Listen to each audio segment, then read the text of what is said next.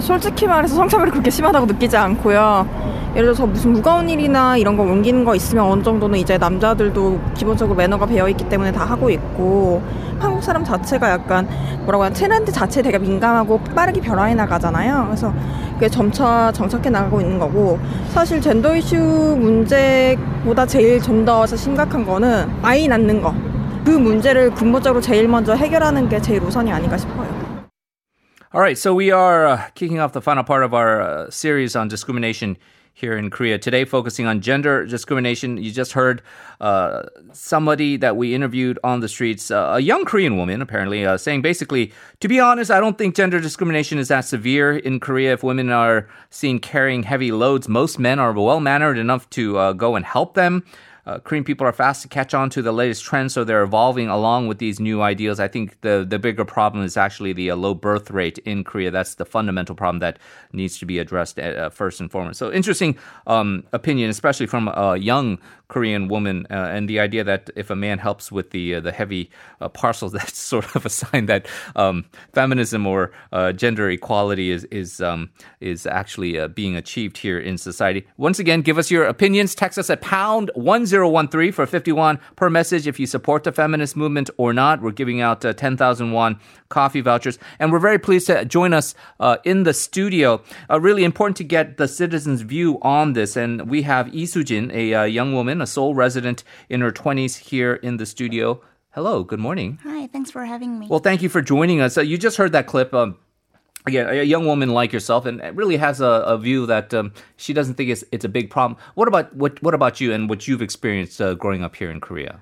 Um, growing up in here, Korea, the foremost ex- personal experience that I can think of is during in family environment, like during lunar one, lunar year or Chuseok.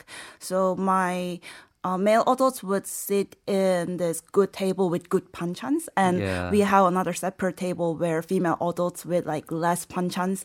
And when male adults ask for more panchan or more water, like female adults would get up and serve them. Yeah. So uh, growing up, I've always faced this different gender roles. Uh, like female had to serve males' needs in terms of household chores. Mm. So because Korea is so based on traditional patriarchy, um, right now we are trying to disrupt what our traditional values and f- from that process i think a lot of conflicts between two sides and between two genders are rising yeah uh, we're talking thousands of years in Korean society where mm-hmm. things have pretty much been the way that you're yes. describing, and so uh, to to try to have that change mm-hmm. take place in a short period of time mm-hmm. is certainly jarring, and that's why we're getting this uh, uh, sort of response uh, from people who maybe kind of experience a backlash mm-hmm. for this. Uh, we've also been being able to gauge some of the online opinions on this, and uh, we've translated some of those opinions that we've seen uh, written in Korean. Here's one of them. You are being shunned by society because you still think in that frame of women being social minority. Women are discriminated in certain aspects, and men are discriminated in some other aspects, so we need to make compromises, and resolve the issue together. But you are trapped in the frame that all women are minority, and all men are privileged. Are 20-something men enjoying far greater privileges than 20-something women right now? That is a, a common uh, opinion that you hear is that okay maybe some women have tough but men are having a tough time too. And so why why are you just picking on us as being sort of the the the, the villains of all of this? Uh, i was talking to our staff yesterday. We had a meeting and i was talking about how shocked i was about uh, the novel and the the movie that did eventually come out uh, kim ji-young born in 1982 and when i watched it, it was just like oh you know it's a very touching depiction of how difficult it is uh, growing up in korean society. And you mentioned those things about mm-hmm. right like in during Myeongjeol and uh, the the way the whole uh, gender roles are. But it was such a huge backlash, and and people were so upset about that movie. Uh, would would you say that? Um, th- you definitely get a sense, um, especially from your male counterparts, and then just in generally uh, in society, that uh, with the gender issues, uh, men are taking it definitely. some men are taking it definitely much more sensitively. Um, I definitely feel that way, and I think that hostility comes from men have to serve two years of military service in Korea. Right. And as as the comments uh, said before, in Constitution we are already we already has established this gender difference in gender roles. Um, I think the reason that only men had to go to military service is because women are viewed as someone who are not physically or um, even emotionally, mentally adapt uh, Yeah. adapt to serve military service, and because men has to serve their own responsibility in terms of gender roles, um, they think they already have it tough, so they do not understand what kind of problems do even like female have because you guys don't go to military service. But Yeah. I think what men do not realize is that women also have this constant daily struggles where we have to face misogyny built in traditional Korean society. For example, when I go to um, public toilet, I'm always scared of like if there's any hidden cameras. And when I'm going home, I have to make sure I'm not being followed by some creep because that has happened to me before. Or um, when I upload my selfie on my social account, I have to, like, I'm concerned that if there's any acquaintance of mine who will Photoshop that with, Photoshop my face with some nude pictures or commission somebody to do it because that is like all over the news. So I think men, I really want men to like be on our side and just kind of think about what kind of daily struggles would female go through, uh, just because we have this misogynistic culture where female is always the object for like object for sexual sexual satisfaction. Yeah, and I, I, I think that what you're saying is, yeah, we do sympathize with men who have to serve in the military, and it's a difficult thing. You have to throw two or three years of your life away. But we want some empathy on the other side too. Try to understand our plight as as well. Uh, we're also trying to get some expert analysis on the issue, and we're pleased to have joining us uh, uh, a, a professor who uh, researches sociology at Kyung Hee University. Professor Jung Gowoon is on the line. Hello. Hi. Hello to you, Professor Jung. Thank you so much for joining us. Okay, so it's been about uh, a decade uh, since this uh, patriarchal uh, family system was abolished, uh, dealing with the hojok and all of that, ma- making it possible for children to use their uh, mother's last names. Would you say that Korea has been making progress in gender equality compared to, let's say, 12 years ago after this system was abolished? The fact that a child can now take their mother's last name is um, is that significant? What what does it say about gender inequality in Korea?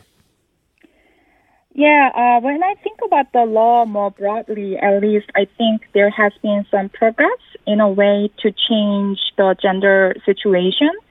Not only this law, but also I have seen several change, legal changes for gender equality. For example, the quota system for women employees and hiring women faculties at universities. So, for example, there has been a revised bill that requires universities to increase the proportion of women professors at all national universities up to 25% until 2030. So right now the proportion of female faculty is about 13%. So they want to change the situation. So, um, and when we take our attention to the universities, people feel more attentive to their talks and behaviors after school Me Too movement and other legal changes. So I believe that there are some ripple effects of legal changes in shaping cultural environments, although this change may not be enough. So I want to but highlight uh, that legal and policy changes really create at least new cultural dynamics in many institutions, even though we need to go further. So um, individuals try to rethink about their behaviors and pay more attention to their words uh, because of this legal change, and uh, individuals try to monitor themselves um, because of the new regulations. Right, and and it's fascinating that you actually even pinpoint your own personal uh, industry that you're working in, and, and how in even in academia uh, there certainly is a, a very severe imbalance even up till today in terms of how women and men are are treated. Uh, just briefly, because we don't have too much time, I know that you've done some studies of uh, how men and women perceive the issue of gender discrimination. Uh, what are some of the interesting findings? Yeah, thank you for asking the question. I'm actually uh, conducting a new research about how young Korean men and women make sense of the gender equality in Korea. And right now, I have interviewed about 20 young women, and they seem to understand that there are still invisible forms of discrimination or unequal treatment toward women. And what stood out for the Generation Z who were born after 1997 is the corset free movement and how they think about the beauty standard, which was so rigid for women in the past. So the corset free movement is an active practice of rejecting the performance of traditional femininity. Uh, for example, women were expected to dress up short skirt, wear high heels, and put makeup. Uh, so in the past, women who do not wear high heels at work, like uh, service workers or put makeups in public, has been blamed or perceived negative, negatively.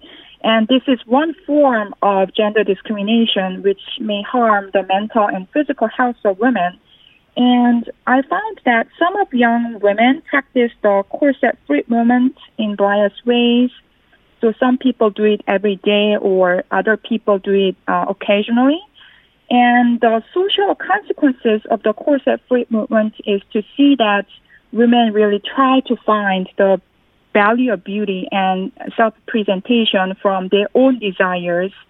And uh, they started to hear their own voices, feeling that it is okay to put makeups, but it is also okay not to put makeups. And the central focus of doing uh, this decoration labor used to satisfy the social expectation of women in the past, but now is it is slowly moving toward finding out themselves and expressing their own uh, subjecthood as a woman.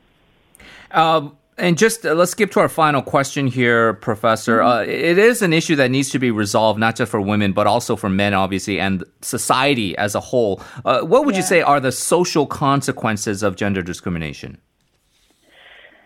Yeah, um, as I mentioned before, this uh, idealized notion, um, there, there is a strong notion of workers based on the economic provider model for men who can fully commit uh, themselves at workplace may not be good for both men and women. So the gender discrimination is surely not good for not only for women but also for men. So um, not right now. I think um, more men and women try to balance work and family, and they think that their private lives are more important than before. So uh, I think also the value system is changing so fast in Korea. So more people uh, value about the work-life balance. So uh, I think we need a need for cultural change about expectation on women and men at work and families. And uh, this is related to our broader economic and political system change. So uh, this is more about our conception of what would be an ideal type of work, workplace and workers and how we set up working hours, create better office cultures for more humane and family-friendly society. Professor Jung Gowoon from Kyung University, thank you so much for joining us. Appreciate your expertise. Yeah, thank you. So, uh, we have uh, the uh, comments of an expert really doing some field studies and how uh, women and men uh, are perceiving this. But generally, in the workplace, Soojin, uh, you know, when you when you're working and, and you have those expected roles, and you know, it comes into the even topics of hoesik and how women are supposed to be able to the poor and, and, and what they're supposed to be uh, behaving wise and the pressure they feel uh, and the harassment they feel. And even with career and again just going back to the the the, the book and the movie uh, Kim Ji-young born in 1982 where it's really the man who's considered you got to go full out focus 100% on work. The the woman has to take care of the baby. If there is a baby that comes out and their career has to be sacrificed Uh, is that sort of part of the pressures of why you feel that there are growing numbers of women who don't really now even feel enticed to to marry and have kids? Right. I all uh, most of my friends right now saying they're not interested in getting married or having babies, and I think the reason is because right now I'm at like end of my twenties, and people always when we talk about my career, people question like, do you want to choose a job that you can stay more at home, or do you want to like just go and go ahead and build your career? And I think that question itself is just a bit rude to ask in the first place, but also uh, this this diminishes my job prospects. Yeah, yeah. Um, I don't think my career has nothing to do with whether I have a plan to have a baby or not. So you should be able to have a career. You should, ha- if you want a baby, you should be able to have a baby, but there should be a social safety net in place to help you facilitate both. Right. I don't have to choose one option over the other. Um, yes. So that those kind of yeah, those kind of narrative really Yeah. frustrates me. Why don't we hear also, uh, again, uh, some of the interviews we've been able to uh, conduct uh, with uh, various citizens here in Korea?